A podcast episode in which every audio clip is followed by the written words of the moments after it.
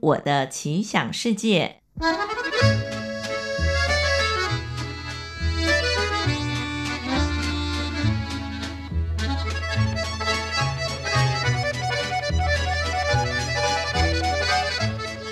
让我们一起去旅行，读好书，看表演，一起发现生活中的乐趣和创意。来吧！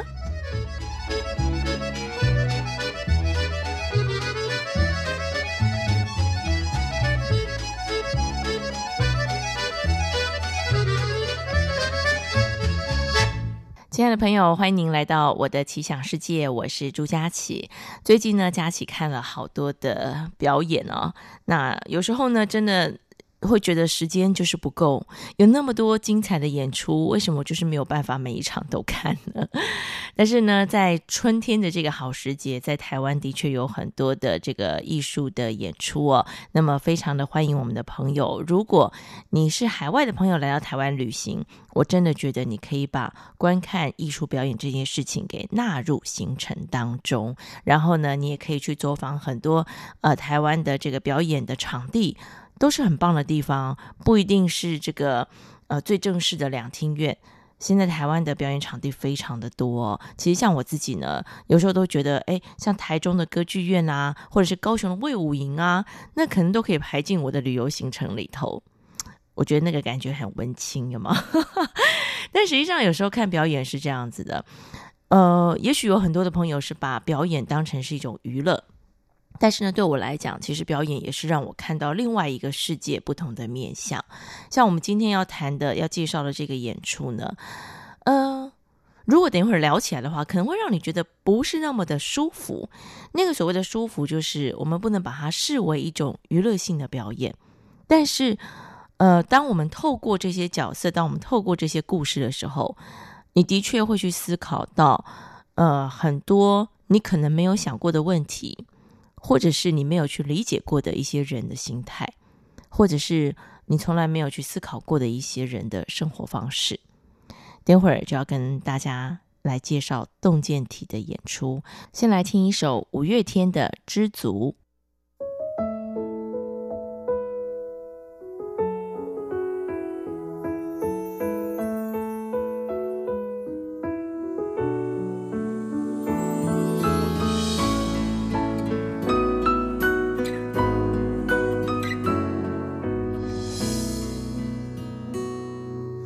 怎么去拥有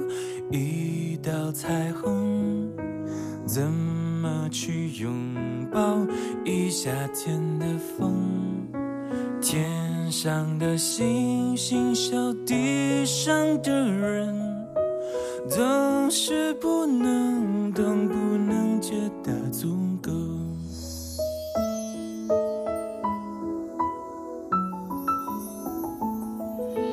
如果我爱上你的笑容，要怎么收藏？要怎么拥有？如果你快乐不是为我，会不会放手？其实才是拥有。当一阵风吹来，风筝飞上天空，为了你而祈祷，而祝福，而感动。终于你身影消失在人海尽头，才发现笑着哭最痛。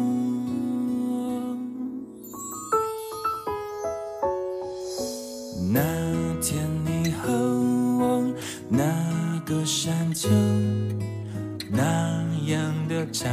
着那一年的歌，那样的回忆那么足够，足够我天天都品尝着寂寞。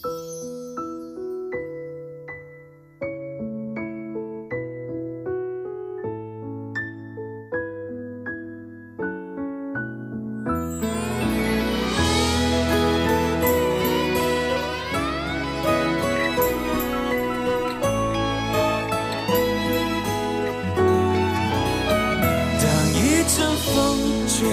来，随风筝飞上天空，为了你而祈祷，而祝福，而感动。终于，女生已消失在人海尽头，才发现笑着哭自痛。当一阵风吹来，风筝飞上天空，为了你而祈祷，而祝福，而感动。终于，你身影消失在人海尽头，才发现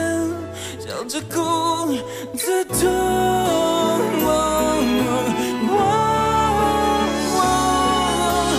如果我爱上你的笑容，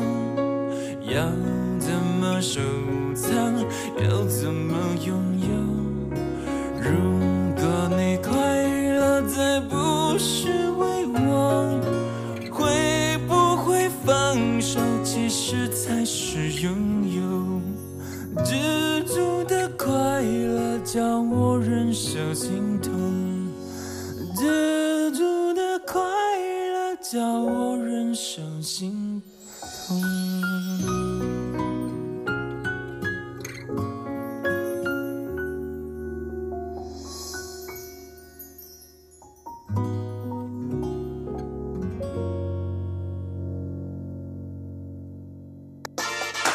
各位女士，各位先生，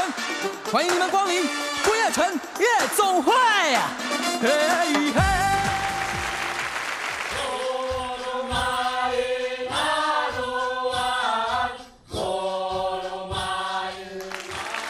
天空家己好一回。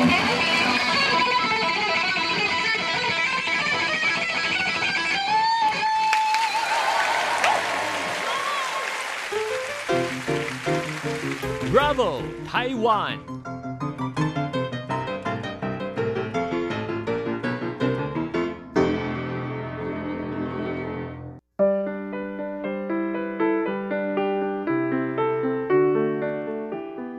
呃，各位听众好，我是洞见体的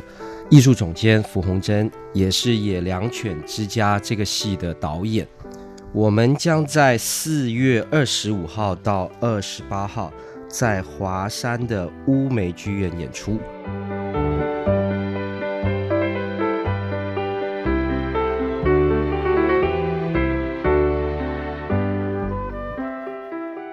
这里是中国电台台湾之音，现在您所收听的节目是《我的奇想世界》，我是朱佳琪。今天非常的开心，邀请到符红珍导演来到现场，为我们带来这一出《野良犬之家》。符导演你好，你好，啊、这部戏啊，他第一次的演出是在二零一四年，也等于是相隔五年，再次的搬上舞台。嗯哼。可不可以来谈一谈为什么会再次拿这个剧本出来？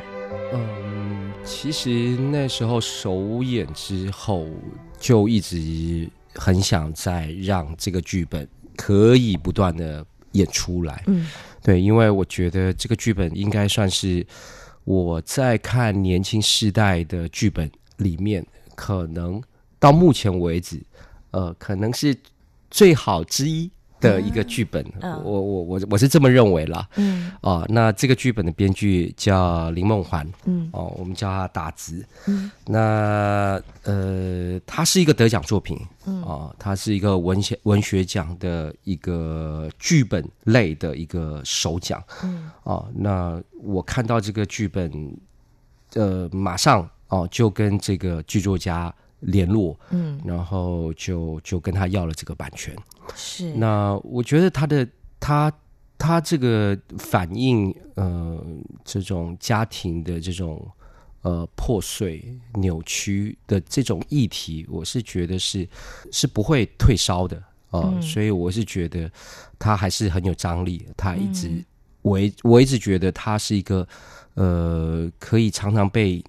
呃被被重演，它是一个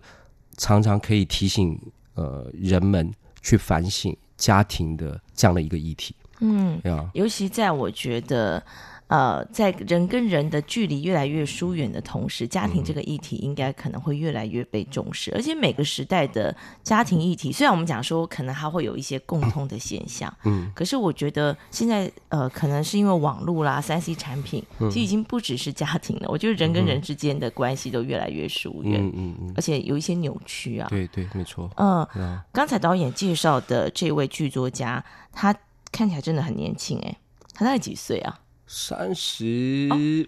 五了吧？哦，啊那就是照片看起来很年轻。是， 不过我们在想说，他其实有呃，过去有很多的作品也得到好评。那其实最可能大家比较熟悉的是电视剧《通灵少女》的这。哎，对，这个是后来的一个作品。嗯是呀呀呀好，所以在五年前扮演过这个这个作品哦。那其实老师刚才有讲到过，就是你会觉得这样子的一个议题，其实不嗯论哪、拿到哪一个时代，其实都是可以被讨论的。对，五年之后，你再次的把这个剧本拿出来，再嗯次的来导这个剧本，嗯，呃，对于你自己来说，你看待这个剧本的感觉有特别不一样吗？我会觉得还好。嗯，是因为如果最不一样的地方，应该是演员带给我的诠释吧。嗯哼，那我作为导演，作为一个第一个观众，那我可以欣赏到不同的演员他们诠释的方向、重点、力道，会跟过去首演的时候不太一样。演员是都换吗？呃，都换了，哦，对对，对对对，嗯啊、那这批演员是华丽、呃月珍还有佳琪。那佳琪她是首演的时候，她就她她她就在了，她就是演一个失踪很久的大哥啊、然后有一天就被捡回来了，这样子、呀，呃，我们好像一直还没有请导演来说这个故事嗯哈。其实我们从他的这个呃 DM 啊这些形象的感觉，就可以知道他是属于一个比较暗黑的戏。是是 是。好，请导演来跟我们先说一下这个故事好了。这个家庭基本上呃算是一个单亲家庭吧。哦，那对于呃这个里面的两个角色哦，剧作家是写犬兄跟犬妹，里面并没有名字。嗯、哦，那犬兄犬妹在一个单亲家庭长大，然后呢，突然间有一个大哥被捡回来。嗯，哦，那他们就猜测说，应该就是他们亲生的大哥吧，还是都不是？嗯，哦，他们在讨论这件事情。嗯，那妈妈把这个大哥捡回来以后，也就不管他们。其实，呃，他一直都没有怎么讲，真正的抚养哦这三兄妹。嗯哼，哦，感觉都是在弃养吧。哦，就让他们窝在一个垃圾囤积很多的地这个地方，嗯一个旧公寓，然后自己的母亲就住在豪宅里面，嗯然后就把这旧公寓让他们窝着，嗯然后重点是他们很宅嗯哦，他们其实没有经济上面的问题嗯哦，然后这里面他们也不用工作，嗯哦，成天就等着妈妈下午带他们去吃下午茶。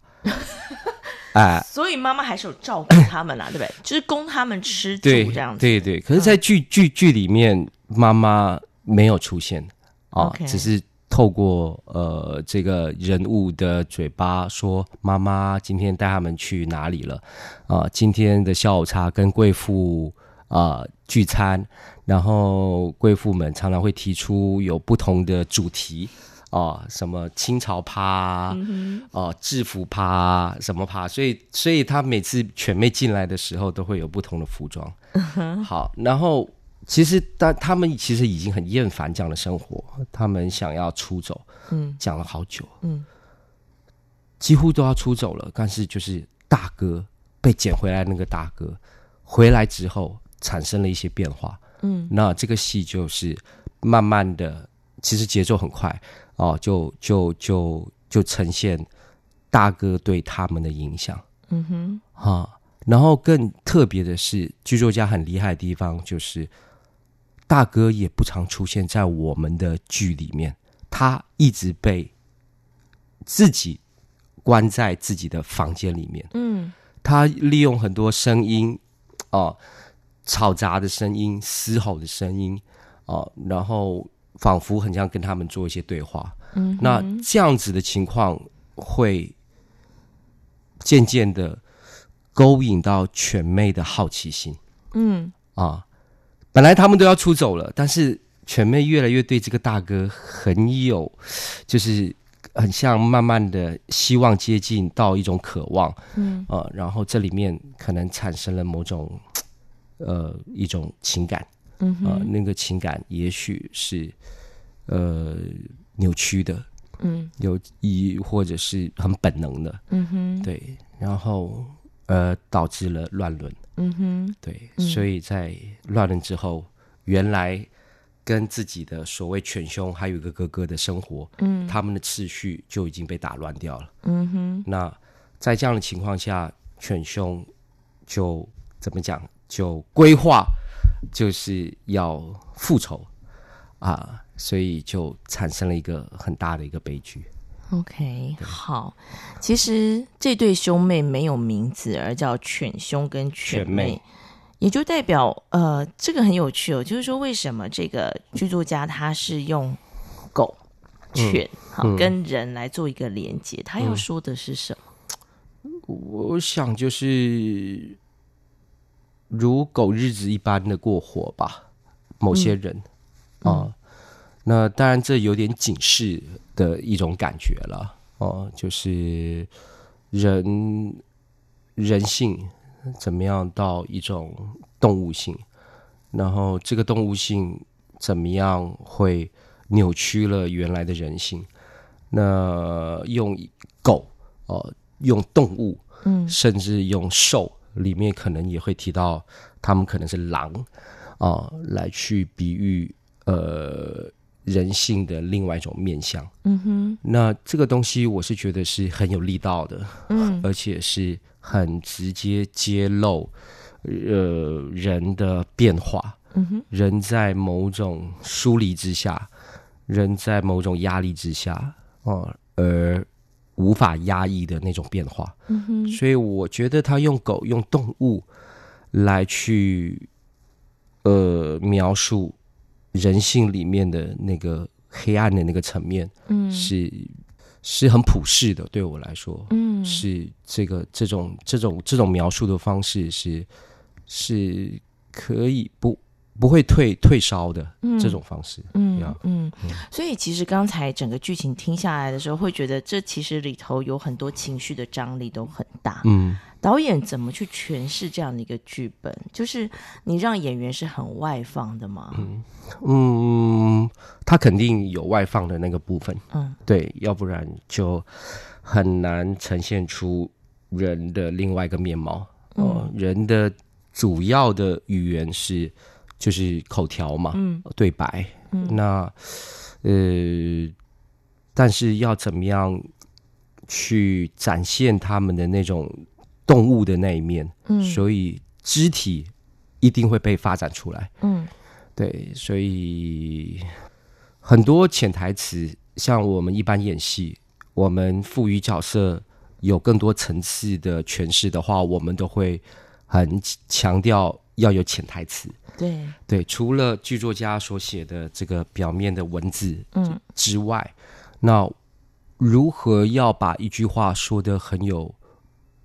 味道，嗯很多想象力？嗯对我觉得都需要潜台词。嗯哼，嗯这是很基本的要求。但这个剧本，呃，我把很多潜台词不仅仅是用语言来表现的，更多的时候，我压抑了某部分的语言，而变成了行动肢体的动机。嗯哼嗯哼，对，所以其实我们平时也是一样，哈，我们我们讲话，但是里面可能还有所谓的 always 浮动啊有很多 OS 在浮动，然后这个浮动会影响了你的语气，或者影影响了你的眼神，嗯，呃，你的你的身体，对。但是我就是放大这些东西，嗯啊，让让他们可以有，就是不是看到一个很静态的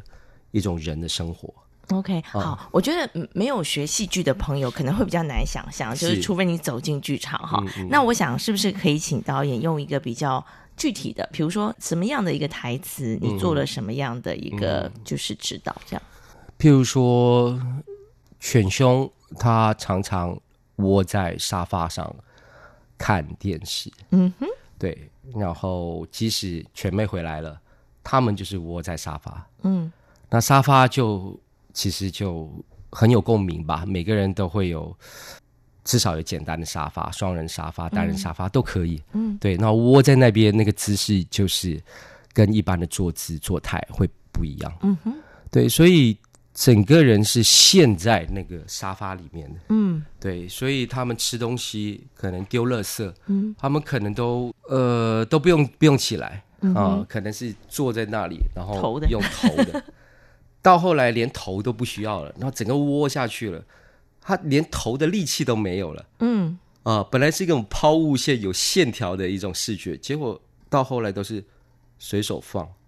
嗯，就随手吃吃就随手放，所以那个垃圾就开始堆积嗯啊、所以这这个时候他们在讲话的时候，或者是自己一个人独处的时候，那就就很多类似这样的肢体嗯，就会被呈现出来。哎哎，对，譬如说我要手拿一个东西，对，可能我连这个力气我都都都不想拿，嗯都不想做，我可能用脚，脚比较长，嗯，然后用脚去勾它，嗯哼，哎，所以这种感觉就就就很好，就去勾它，然后勾勾着勾着勾不到，整个人就就下去了，嗯，然后下去了还会在那边瘫一会儿，这样的感 觉，我觉得很有趣 哈、其实我们都常常讲说，演员啊，在那个。在那个呃舞台上要演出日常生活，我觉得是最困难的是，因为很多时候我们在做一些行动的时候，其实根本自己都没有意识到。是是是是，嗯那演员就是要要特别有意识啊，是，对，嗯所以其实我们观众在下面看的时候，我觉得也可能是太习惯了，嗯所以大家可能没有想到说，哎，演员他今天的坐姿跟明天的坐姿，其实那个身体是表达不一样的意思的。嗯没错没错没错，啊嗯，啊在做训练的时候，呃，导演会特别的着重这一块吗？呃，会的，对。然后当然很多很多时候都是希望演员发展出来的，我只不过是一个引导，所以要引导之前，我必须要做一点点做一些训练。啊，戏剧的肢体的训练，嗯，那主要就是让他们，呃，更有意识的用肢体去丰富他的语言，嗯哼，呀，所以他们就必须常常要很有警觉，很有觉察力，然后去开发自己的肢体。嗯，这个很有趣哈、我突然想到，会不会有些人的肢体的运用本来就比较少？就像我说，有些人他可能在说话的时候，他就是某一种处于某一种模式里头。嗯当然也，嗯嗯也许因为演员他就是受过专业的训练嘛。是，但有没有人是真的就是在肢体上的表达会比较嗯拘谨吗？就是没有这么多的丰富性，必须要在更多的开发。那当然，那哦当然不，我我我想，如果从没有经验到有经验，这个路程一定一就是看那个肢体就会看得出来。对，那那有些人也许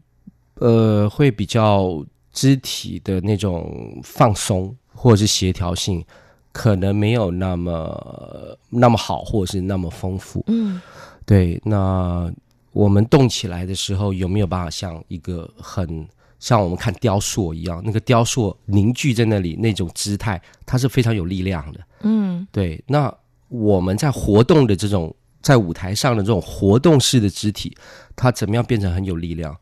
啊、我觉得那个东西是要靠很多学习，包含你去看摄影作品、你看活呃看雕塑这些东西，都都都要有的。是对，不过现在的演员基本上肢体的训练或开发，或是观念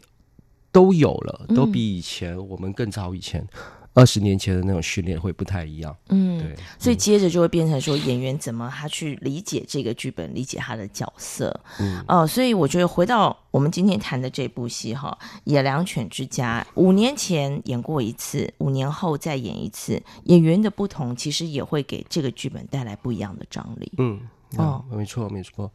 我跟他们之前都有合作过，嗯，哦，但他们自己的演出的类型比较偏音乐剧，嗯啊、他们呃很少拿到呃像这样的一种纯粹戏剧文本的东西。嗯这里面没有唱歌，没有歌舞，嗯，对，那很纯粹的就是一个一个戏剧的演出，会更困难吗？，对他们来说是一个非常大的挑战。嗯啊、嗯但是后我又觉得，我发现并对他们来说，并没有我想象中那么难嗯啊、我也觉得是真的，他们有这个潜力，只是没有被发掘啊、嗯也许他，也许在音乐圈里面，音乐剧圈里面，可能他们呃，观众或者是导演对他们比较熟悉，嗯但是、呃之外的。剧场导演可能对他们来说还没有那么熟悉，嗯，对，但我觉得他们的表现力真的就一就跟就跟其他演员一样，是很有潜力的。嗯那用这个戏，我觉得就可以证明他们的能力。嗯嗯嗯，呀、所以导演在看啊，这个作品、这个剧本对于演员来说，可能最大的挑战会是什么？如是一个何？情绪很浓烈的，没错，你讲到情绪，就是就是这个东西，嗯情绪要怎么表达？因为这里面的，呃，身处在黑暗带来的压抑，压抑之后的那种爆发，嗯对这种东西是演员很希望能够拿到的角色，嗯，而且是最好演的角色，但是他常常就是会演坏，他就会演得很单一，生气就是拍桌子，生气就是怒吼哎对耶，之类的，嗯但是我必须要，我必须要必须要调配很多很多层次，嗯然后这个层次是很生活的，它是生活中来的。嗯对我我我们不可能像电视一样，呃，记者访问一些受灾难的人或者是受伤害的人，他们在歇斯底里的在表述他们的痛苦，嗯呃，他们的表表表达他们的控诉，可能一家一家电视台访问下来，他其实已情绪都已经扁平，已经干掉了，可是他必须硬挤出来，嗯所以它是一个很变成很单一的一种、嗯一种情绪表现。嗯那我们可能会被误导说，我们表达情绪就是要这样子表达，哎对，嗯呃，所以。所以其实，其实我们我或者是我们看八点档连续剧，嗯可能它就是要用最直接的方式，包含音乐的感染力，呃，需要把你从从厨房吸引过来啊、呃来看，用音乐的感染力。嗯然后，嗯这这我觉得野良犬的这种暴力情绪的质感太丰富了啊！是是是，这个戏我觉得是一个，我觉得是一个怎么讲？呃，很好的一种呃教学的一种材料。教学 对对对，不是我说表演教学，OK，啊、表演教学的嗯材料，对他们怎么样去呃表现情绪这件事情。嗯，其实刚刚导演在讲的时候，我突然间想到一件事情，就是我们有时候在媒体嗯上啊，当然您看到就是说啊，好像很多人都是这个比较情绪激动，真的是嗯很超过的那一种，那有可能是媒体他可能刻意去取那样的画面嘛没。错，但是我印象最深刻的就是，好像有一次那个小灯泡事件的那是个妈妈，是她其实是非常悲伤的，可是她没有情绪，嗯没错，然后大家就开始说这妈妈好冷血哦，对对对，我对，知道。嗯然后就开始有一些误解，有没没有？错没错，所以我就觉得，哎，所以老呃，刚才老师也提到，就是说这个情绪的层次感这件事情，嗯我觉得也是，也许也是我们在看戏的时嗯候，其实对于。这个是不是一个好演员，或者这个演员诠释的如何，一个评嗯价，一个很很重要的一个关键。没错，嗯我觉得要拉出层次，其实也是在尊重观众。嗯啊，我们不一味不不一味的，就是就是只给简单明了的、直接的嗯某种情绪表情，嗯包含声音的情绪表情。嗯对，我们因为发觉到有别的层次，所以观众会很努力的去观赏，而不是被动的。诶，你一直丢给我情绪很清楚，我都不用不用真的注意细节。嗯但是我们这里面有很多细节是给你一个刺激，但是我们会希望你主动的关注在角色的细节上面。嗯哼啊，那那我觉得这个这会有不太一样的地方。嗯，对我我我我是这么觉得啦，因为一般呃没有层次的表演，就是观众变成的很被动、很很笨、很傻。嗯对对，我们就在那边，就就像我们要窝在沙发一样，或者我们躺在电影院里面一样，让很舒服的在那边看。你直接给我了，我根本不用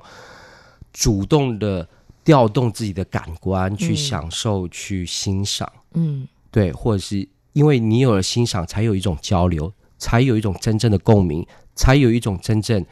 反诸自己去看自己的情绪，看自己跟周遭人的关系。好，先聊到这儿。我们等会儿呢要继续再来聊一聊哦，在上次的演出之后，大家对于这个感觉上非常暗黑的剧本跟故事有没有什么样的一个反馈？先来听这首薛之谦所演唱的《动物世界》。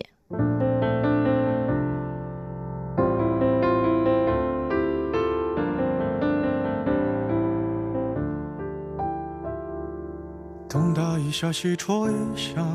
动物未必需要尖牙，示爱的方法有礼貌，或是我管它。要将情人一口吞下，还要显得温文尔雅。螳螂委屈的展示旧伤疤，这时候已经一炸，因为害怕时常倒挂，走投无路的情况下，舍弃了一把。如果不能将它同化，就寄生于它，大不了一同腐化。努力进化，小动物世界都代价，祖先已抹去爪牙。相爱相杀，一定有更好的办法。攀比一下，谁先跪下？不再进化，动物世界里都太傻，为情表现到浮夸。得到了你就该丢下，人心来不及粉刷，所以啊，人总患孤寡。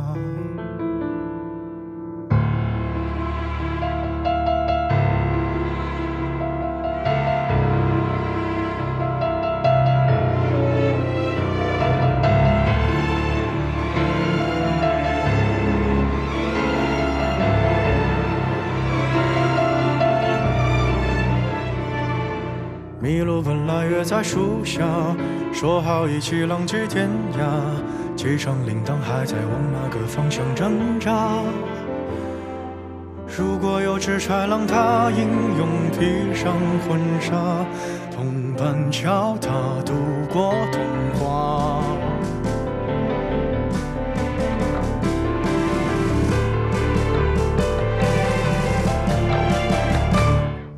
别再进化，别让动物世界太假，我们该露出爪牙，相爱相杀，别再想更好的办法，优胜劣汰字典上吧，假装进化，拼命想和动物有差，玩一出高贵优雅。在人们腐烂的欲望下，手心来不及抹杀，算了吧，懒得去挣扎。人类用沙想捏出梦里通天塔，为贪念不惜代价。驾驭着昂贵的木马，超越一层层叠加，最后啊，却一丝不挂。别害怕，我们都孤寡。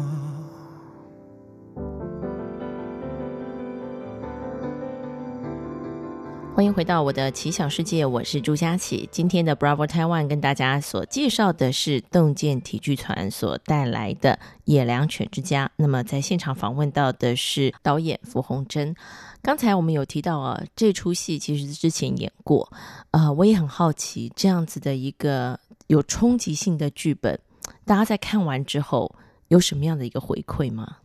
嗯，我不太能够一一记得，嗯但回馈很多，嗯哼回馈很多。呃，当然也有本质上可能也许会对这种手法或对这种故事本身有排斥感的的朋友或观众也有反映给我，他说不行啦，这种作品我不能啦，我不能够看，这种这种太压迫我了，这种。我其实其实我的作品每每一部都很压迫，但但但这个东西来说，其实它极极度残酷的血腥，呃，性欲，就差没有没有没有拉屎拉尿这样子。对我觉得，所以那那是不是也代表着说，就是，也就是说，在人我们人的那个原始的那一面，其实也是被社会还有很多的框架压抑住。所以当这个东西你展现出来的时候，嗯，其实还是应该真的就是很多人没有办法接受。对我我可能要跟重新跟观众结另外一种缘分吧。那因为可能要找到他们不怕框架被打破的那种东西。虽然每个艺术作品其实都有都有打破框架的意图，只是说我要破到什么程度。嗯那我我可能会破到相当极致。那有些人可能对于来说，对对对他们来说，可能就是门槛了。他们就是觉得这种没有必要，他们不需要承受这样的压力在剧场里面，呃，或者是上班族也好，对他们也许要来放松的。那只是这只是这这是另外一个议题，一个美学上面的养成的一个议题。嗯，其实我们接受比悲剧，其实就是一种娱乐。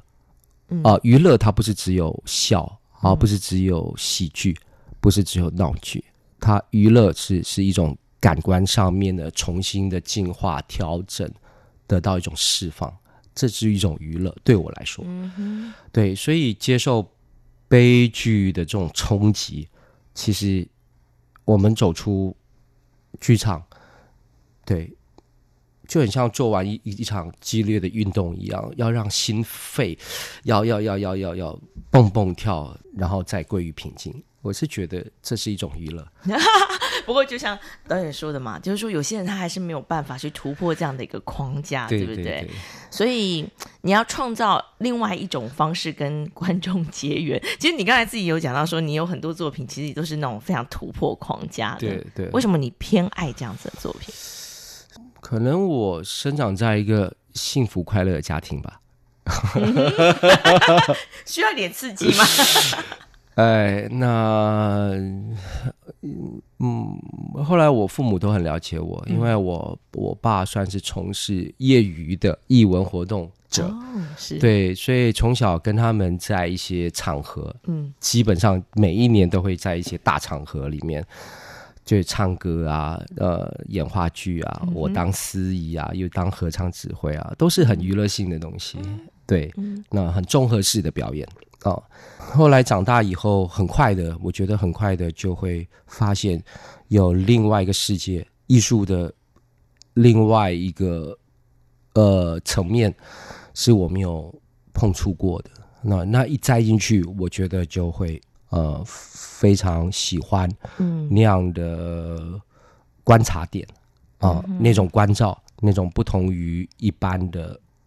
关照，这样子。嗯对我是觉得，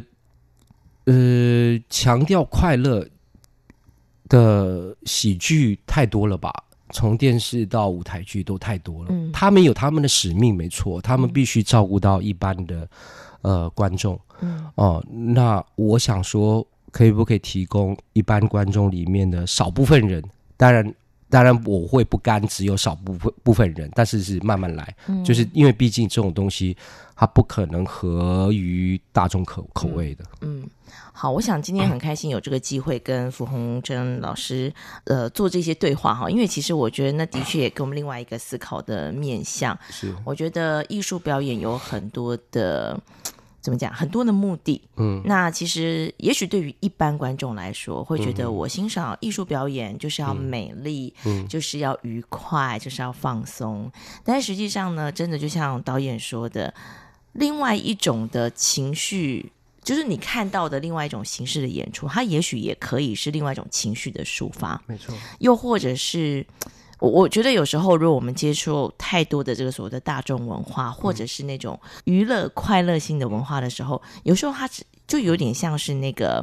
呃，怎么讲会上瘾，然后让你觉得说这样子才是美妙的人生，但实际上人生不是只有这样而已。嗯没错，好、所以我觉得有时候你看到一些真的比较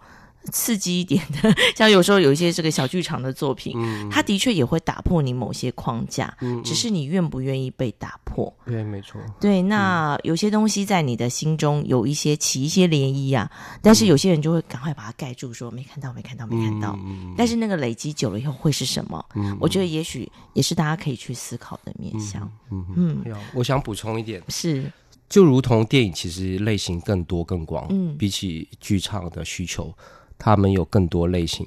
哦。比如说英雄片也是打打杀杀的嘛，你看你可以打那些暴力，有些不是洗脑的，对，那很严肃的战争片啊或者是什么的，嗯都都都是充满暴力的。是，对我觉得野狼犬它在情绪上面暴力的那个质感，几乎是等同于那种类型的东西，所以所以我会觉得说，对啊，我我要结缘的那个观众可能是这些这些人，嗯，对他他对啊，我们看电影也不会说一直看喜剧吧，欸可是导演，我觉得有不一样的地方。我觉得你看电影哈，跟看剧场的作品，是可能剧场就是太太多真实的人在你面前发生，我觉得是那个那个刺激感跟跟那个受到撼动的那个力量会比电影更大一点。所以我就说等同于嗯咯，基本上等同于咯。那因为因为电影的视觉的感官，它可以另外一种刺激。哦那有些人就会发现，哎，剧场活生生就在你眼前，对啊呀哦，那那会觉得这种经验，那种震撼经验，可能就真的跟电影是不太一样的。是嗯有些人真的有享受到这个东西，我们还是会遇到一些可能进剧场不多的经验的这种观众，他嗯们也是这种感觉。嗯，像我这次在园林演出的时候，呃，那个时候要竞选里长还是镇长的。一个一个一个先生，他来看戏，然后也是这个看完剧本戏也是这个剧本， OK，对，看完戏，然后就就就就跟我握手，还是握着，然后他说，我我我我我还在这个这个在发麻，对，那然后然后鸡皮疙瘩，他说他他为了去竞选，他挨家挨户嗯，看到发现好多类似我们呈现在舞台上面的情景，嗯，他说乐色囤积，是，啊，或者是就孤独的在电视前，只有电视的那种光亮，嗯全部暗暗的，嗯，对，而且他们都不是贫穷人家，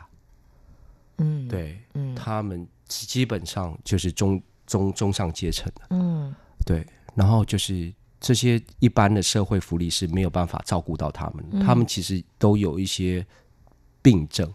嗯，啊、或者是或或者是会发现很多年轻人在里面吸毒的，或者是怎么样的，嗯对，所以所以我是觉得是很有共鸣的一个戏，嗯，好，我希望呢，我们的听众朋友有机会的话，也可以走进剧场哦。那样去看看这些，其实他们的确是存在的，嗯没只是错我们可能会刻意把它掩盖起来的这些家庭，嗯或者是说你的内在的那个部分，也许也被你自己掩盖了。嗯也许我们可以透过这出戏去唤醒某一些你。呃，可能会有，但是有嗯掩盖住的感觉。那么再次提醒大家，从四月份开始，四月二十五号到二十八号在华山演出。那么更多详细的这个内容呢，大家可以上网来查询。查询洞见体。好，今天也非常的谢谢副导演跟我们所做的分享，谢谢你。谢谢主持人，谢谢大家，谢谢。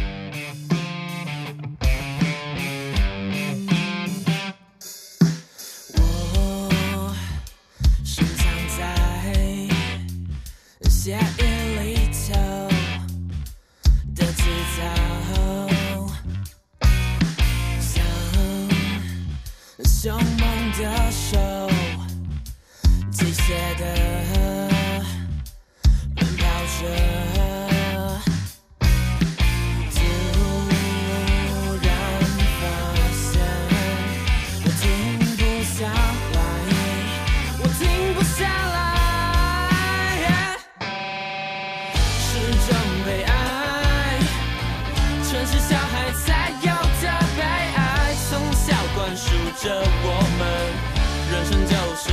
荒唐的悬崖，年复。